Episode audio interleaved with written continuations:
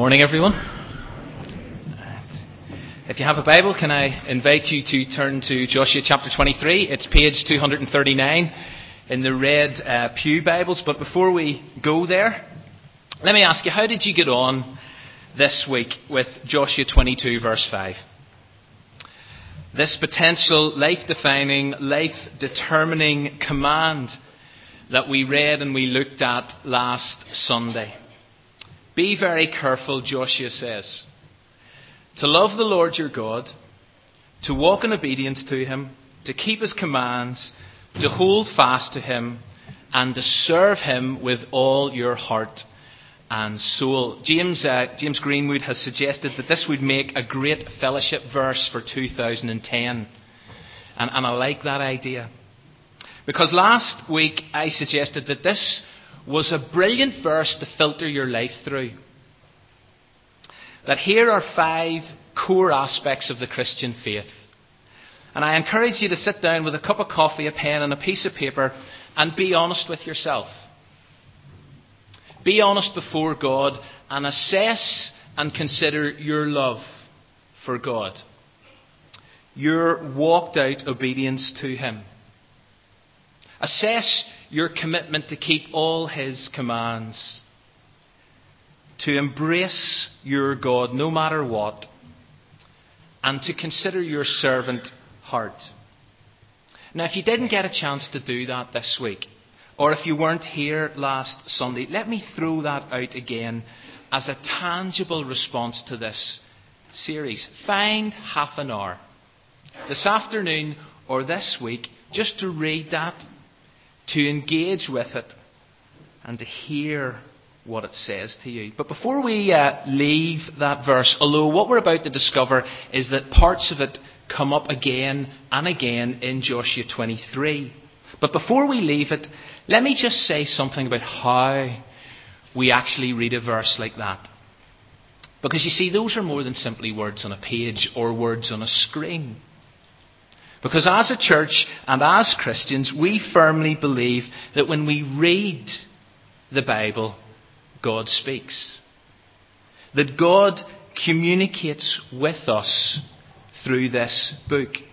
And therefore, the challenge that we face whenever we read a verse like this is to listen. Listen. And there are three levels of listening. And I came across this recently and I found it really helpful attention, absorption, and action. You see, initially, whenever you read a verse like this, you've got to be attentive to it. You can't be distracted. And I know it's easy to be distracted. But you've got to be tuned in so that you can actually hear the words. That you can actually hear God speak. But then it's got to go deeper, it's got to go further. You've actually got to absorb what God says. You've got to take it on board. You've got to allow it to get into you. You've got to let it enter your spiritual bloodstream, if you like. Become a part of you. Jesus on one occasion said, Man doesn't live on bread alone, but on every word that comes from the mouth of God. In other words, you've got to eat this. You've got to consume it. You've got to digest it. So you don't just hear a verse, you absorb it. And then the final level of listening involves action, where you then live it out. And in Matthew 7, Jesus talked about hearing his words, but then the importance of putting them into practice. And James writes, Don't just be hearers of the word, but do what it says. And so, with a verse like that, in fact, with any verse or any text from the Bible, let me encourage you to listen at all three levels. Hear it. Hear God speak to you. Absorb it. And then allow it to affect your behaviour. Three levels of listening. And so, how did you hear that verse last week? Let's move on. Joshua 23. Let's listen to it. Last week, you'll, uh, you'll remember that Joshua, in Joshua 22, he summoned two and a half tribes. There were the Reubenites, the Gadites, and the half tribe of Manasseh. Because Joshua needed to say something important, including this command. But this week, Joshua speaks again. But have a look at verses 1 and 2, because this time he summons all of Israel.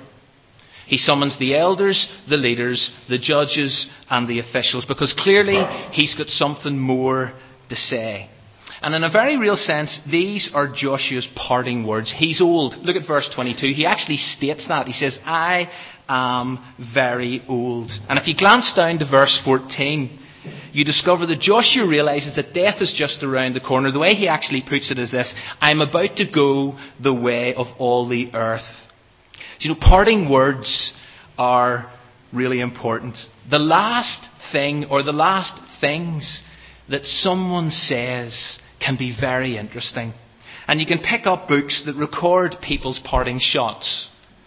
Here's just one example. It's called Famous Last Words, but I love the subtitle Fond Farewells, Deathbed Diatribes, and Exclamations upon Expiration, which is just a great title. But let me give you some famous last words. Winston Churchill, just before he slipped into a coma, said, I'm bored with it all. And Charles Darwin on the 14th of April 1882 said this I am not in the least afraid to die. And some last words are deeply moving. Vincent van Gogh wrote, The sadness will last forever. Or Dwight Eisenhower, I've always loved my wife, my children, and my grandchildren, and I've always loved my country. I want to go God, take me. Or Mother Teresa's last recorded words Jesus, I love you. Jesus, I love you. But then some are just simply bizarre. Oscar Wilde, either that wallpaper goes or I do. or Anna Pavlova, get my swan costume ready. And I've absolutely no idea what was going on in her head. But here in Joshua 23 and 24, we have an amazing record of Joshua's final spoken words, his last speeches. And because of his rule, because of his position within the community of God's people, these words mattered. They mattered to the Israelites, and they must, or I hope they do, matter to us. Now remember, Joshua has a very clear agenda for these three speeches. God's been faithful. That's how he ended chapter 21. God has been breathtakingly faithful. And now the key question staring everyone at this stage of the journey is this Will the people of God now remain faithful? Now, in addition, this is also a quieter day. The major part of the conquest is over. Things and life isn't just as full on anymore. A sense of normality is returning. And sometimes it's far easier to stay focused, to keep your edge, to remain faithful whenever there's a lot happening, whenever tension is tangible. Whenever there's an acute awareness of your need to keep the faith, then you stay on edge. Then you know that you must remain faithful. But when things level out a bit, when a quieter day comes, when the heat is turned down, you can sometimes lose momentum. And I think Joshua was slightly worried that with things calming down, the people may just hit cruise control. They may just begin to freewheel in their Christian faith and risk simply going through the motions. You see, Joshua doesn't just want the people to start well. I mean, they've done so well. Yes, there's been blips along the way, but they've done so well. But he doesn't just want them to start well, he wants them to end well. He wants them to maintain their focus and their commitment over the long haul. And that's really hard. And I know we've said this before, but it's worth repeating. It's not just how you start that matters, but how you finish that really counts. And again, as we, we know lots of people who started well. Or maybe many of us do well whenever the heat is on and whenever we realize our need of God and wherever we know that things are tight at the moment, then we turn to God. We need God. We're committed to God. But whenever a quieter day comes, we take the foot off the pedal and we just hit cruise control. And I think Josh is concerned. As he reaches the end of his life, as he speaks into these people's lives, he's concerned that that may happen. God has been faithful, Joshua says, over many years. And now the challenge facing you is to remain faithful to God long term. And so Joshua begins to speak. And he starts his farewell speech by referring to what they've seen. Let me read verse 3. Have a look at it with me. Joshua says, You yourselves have seen everything the Lord your God has done to all these nations for your sake. It was the Lord your God who fought for you. Now, what I want you to do, if you've been part of this series, I want you to recall for a moment some of the things these people have seen. Okay? In your mind. As you think back over 22 chapters that we have gone through, think of some of the things these people have seen. They've seen the Jordan River dry up and stack up as the priests dip their feet in the water's edge. They've seen the walls of Jericho crumble before their very eyes, even though nobody touched them. They have seen the ambush at Ai. They have seen the sun stand still. They have seen the moon stop. And we could go on, but the point is this they had witnessed some incredible things, and Joshua wanted to remind the people of God's past activity, that his actions, what he has done in the past, should be remembered, and please don't ever forget that. But what about us sitting here this morning? None of us have seen any of that. We sit here in a very different place, at a very different time. We probably feel quite removed quite distant from these events. And yet, what we do have, and please don't miss this, what we do have is a written record of them all. And through revisiting these scenes and retelling these stories, we are able to keep seeing and keep re seeing what God has done. And that is why we as a church are passionate about the Bible passionate about reading it, passionate about engaging with it, passionate about teaching it, because it reminds us, constantly reminds us, to look at what God has done. So, with the eyes of faith, we see seas part. We see giants fall. We see lions tamed. We see walls rebuilt. With the eyes of faith, we see messiahs born. We see dead men walk. Joshua reminds the people what they have seen question What have you seen? What do you see? Let's read on verses 4 to 5. Remember how I have allotted as an inheritance for you tribes all the lands of the nations that remain, the nations I conquered between the Jordan and the Mediterranean Sea in the west. The Lord your God himself will push them out for your sake. He will drive them out before you, and you will take possession of their land as the Lord your God promised you.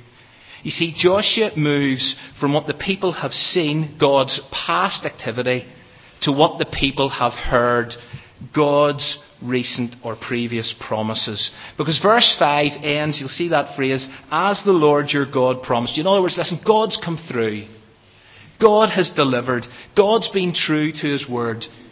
The people are now standing, they're now living, they're now setting up home in the promised land. Granted, there is still more to do. There's still more people to drive out. But verse 5 says, listen, God will make sure that that happens. It will be done.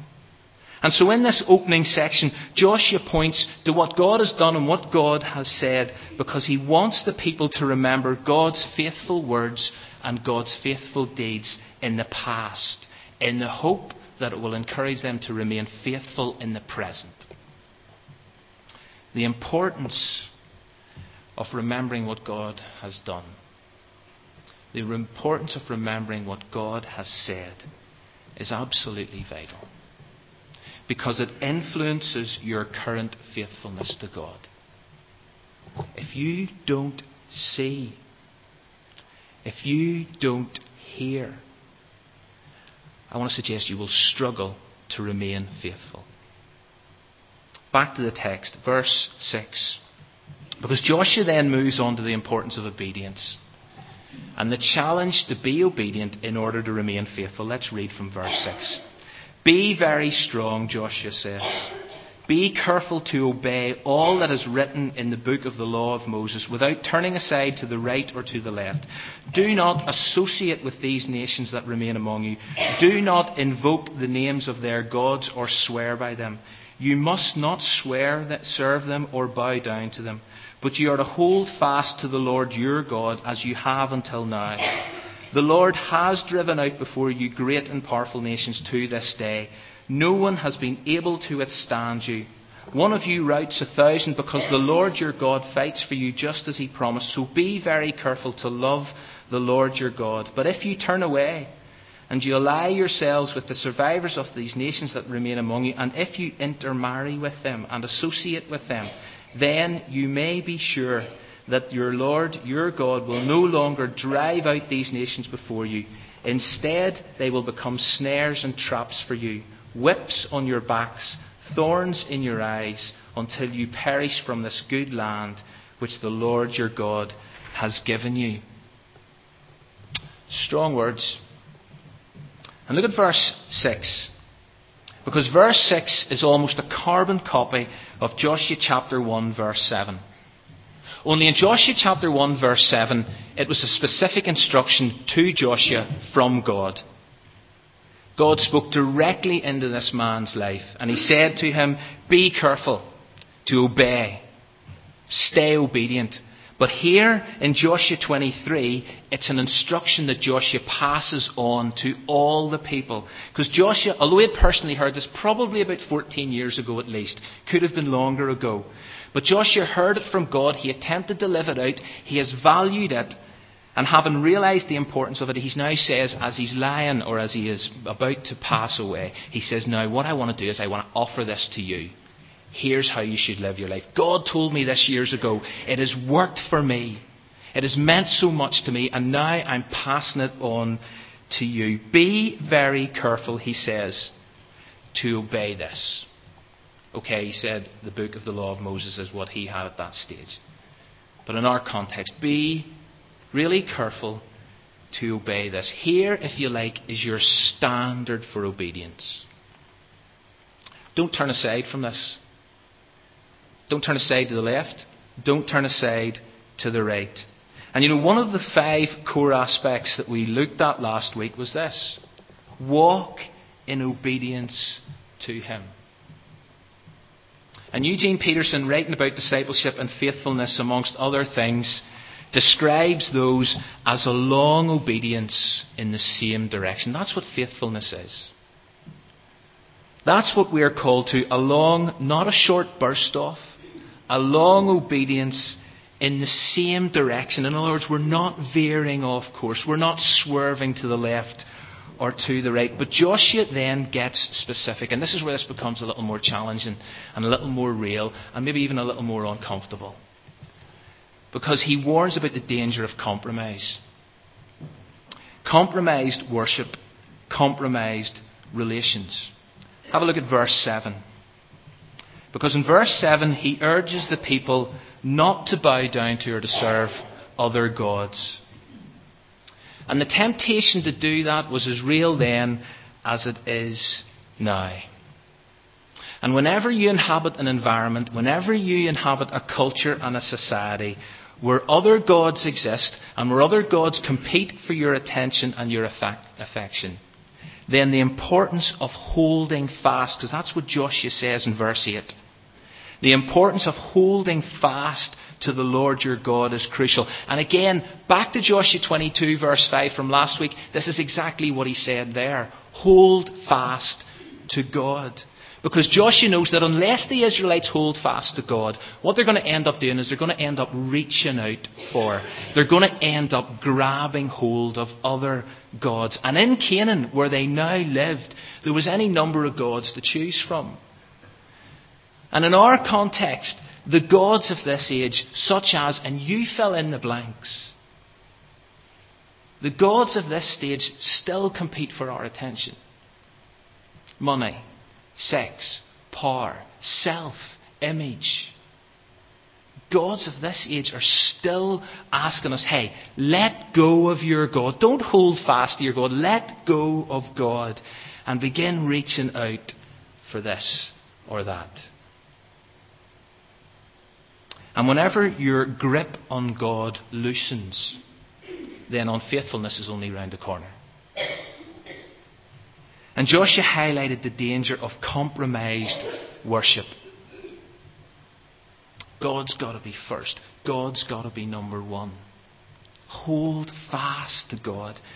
But then in verse 12, he comes back to this issue of compromised relations. He says, Ally yourselves with them, marry them, and associate with them, and you're heading for disaster. It wasn't just a bad idea to do any of this. It's actually potentially life destroying, he says. The language is strong because the consequences are extreme. If you make these choices, then here's what's going to happen. For a start, God won't drive out the remaining people from the land. And as a result, the people that are still left there are going to mess with your lives. They will, in fact, become snares and traps and whips on your back and thorns in your eyes until you perish from this good land. And notice that the Israelites won't just perish in this good land, they'll perish from it. So the, the place that was to be a blessing has the potential to ruin your life, your spiritual life. But where do we go with this?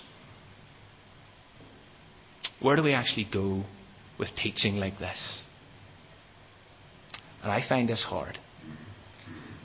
Because you see, for me, this is not about isolation. You can't lock yourself away from the world. But what this is about is protection. It's about protection from compromise. By connecting too closely with people who don't share your faith, and for example, marriage is probably the closest of all human connections. But connect yourself too closely with people who don't share your faith and you risk being compromised. It's not inevitable. We all know that. But it is a dangerous possibility. And in the final prayer of Jesus, recorded in John 17, Jesus prayed these words My prayer, Father, is not that you take them out of this world. Jesus didn't want us to become isolationists. My prayer, Father, is not that you would take them out of this world, but that you would protect them from the evil one. They, we, are not of this world. We exist in two worlds. We are not of this world, even as I am not of it. Sanctify them by your truth. And Father, your word is truth. And we live and we breathe and we have our being in this world and we are tempted to compromise on a daily basis. And so the need for us to love God, because this is how Joshua addressed. Look at verse 11. This is what he says. He urges them to love God. And the need to be very careful to do that is profoundly apparent because if we love God, what does the Bible say? If you love me, You'll do what I say. You'll keep my commandments. You won't compromise. And that's really hard. And again, verse 8, or verse 11, as it echoes Joshua 22, verse 5. It's one of the five core aspects.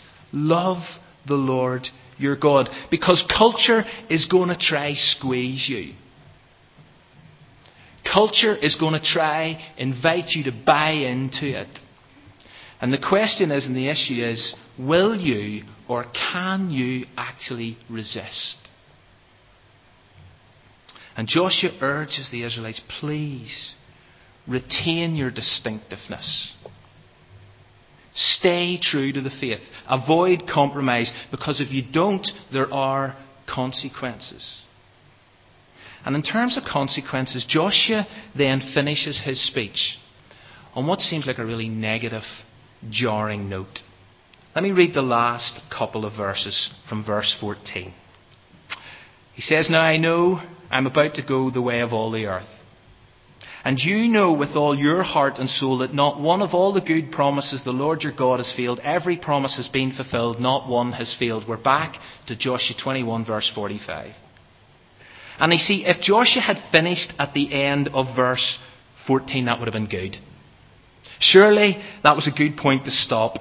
Listen, let's remind the people of God's faithfulness. Let's, in a sense, end on a natural high. Everybody will walk out of here feeling good if I stop now.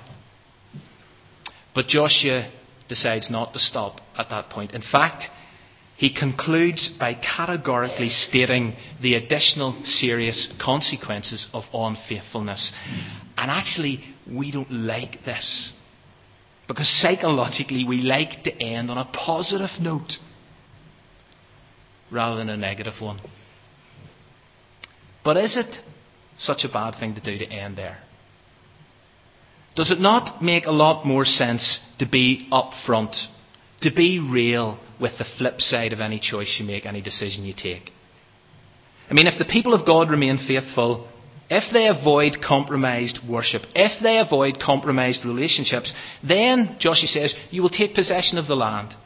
You will enjoy the good things the Lord your God has promised you. But if you choose pagan worship, if you intermarry, in other words, if you choose unfaithfulness, then is it not only right that I stress the alternative outcome? Is that not fair? And then let's read the alternative outcome verses 15 and 16. But just as all the good things the Lord your God has promised you have come to you, so he will bring on you all the evil things he has threatened until the Lord your God has destroyed you from this good land he's given you. If you violate the covenant of the Lord your God, which he commanded you, if you go and serve other gods, if you bow down to them, the Lord's anger will burn against you, and you will quickly perish from the good land he's given you and he stops. And I don't like that. but what I realize is that, listen, God is faithful in blessing and in judgment. And Joshua helpfully, I think, stresses the outcome. Here's the outcome if you opt for unfaithfulness. If you opt for disobedience, then this is where it's heading. And as I say, for me that seems fair. Joshua isn't being harsh. Joshua's just being real. And God's grace and God's love and God's mercy and God's acceptance are amazing and they are incredible. And I hope that if you've listened to this series, that we have made so many references to those throughout this series. But you see, if you choose to throw that all back in God's face, if you choose to do that, if you choose infidelity, then you've got to realize that there are divine and there are eternal consequences. And for the Israelites to go God's way, no one was going to be able to withstand them. That's what it says in verse 9. We didn't read it. But if you go God's way, no one's going to be able to stand in your way. But you see, if you go your own way, or if you go the way of this anti God culture, then you will experience defeat, discomfort, and disgrace. The choice was there to make. And so the elders and the leaders and the judges and the officials, because they're the ones that really Joshua addressed. I know he says he, he brought all Israel together, but Joshua couldn't mean there wasn't a big loudspeaker system. He couldn't have spoken to all of Israel. He just spoke to the leaders, the officials, the judges, the elders. And as they walked away, with that ringing in their ears, there was no confusion, there was no vagueness, there was no ambiguity. God was faithful. He had proved it. Now the issue is are the people going to be faithful? Are they going to love, keep, walk, hold, serve? Or are they not? And what about us? What about us? Are we going to hear this?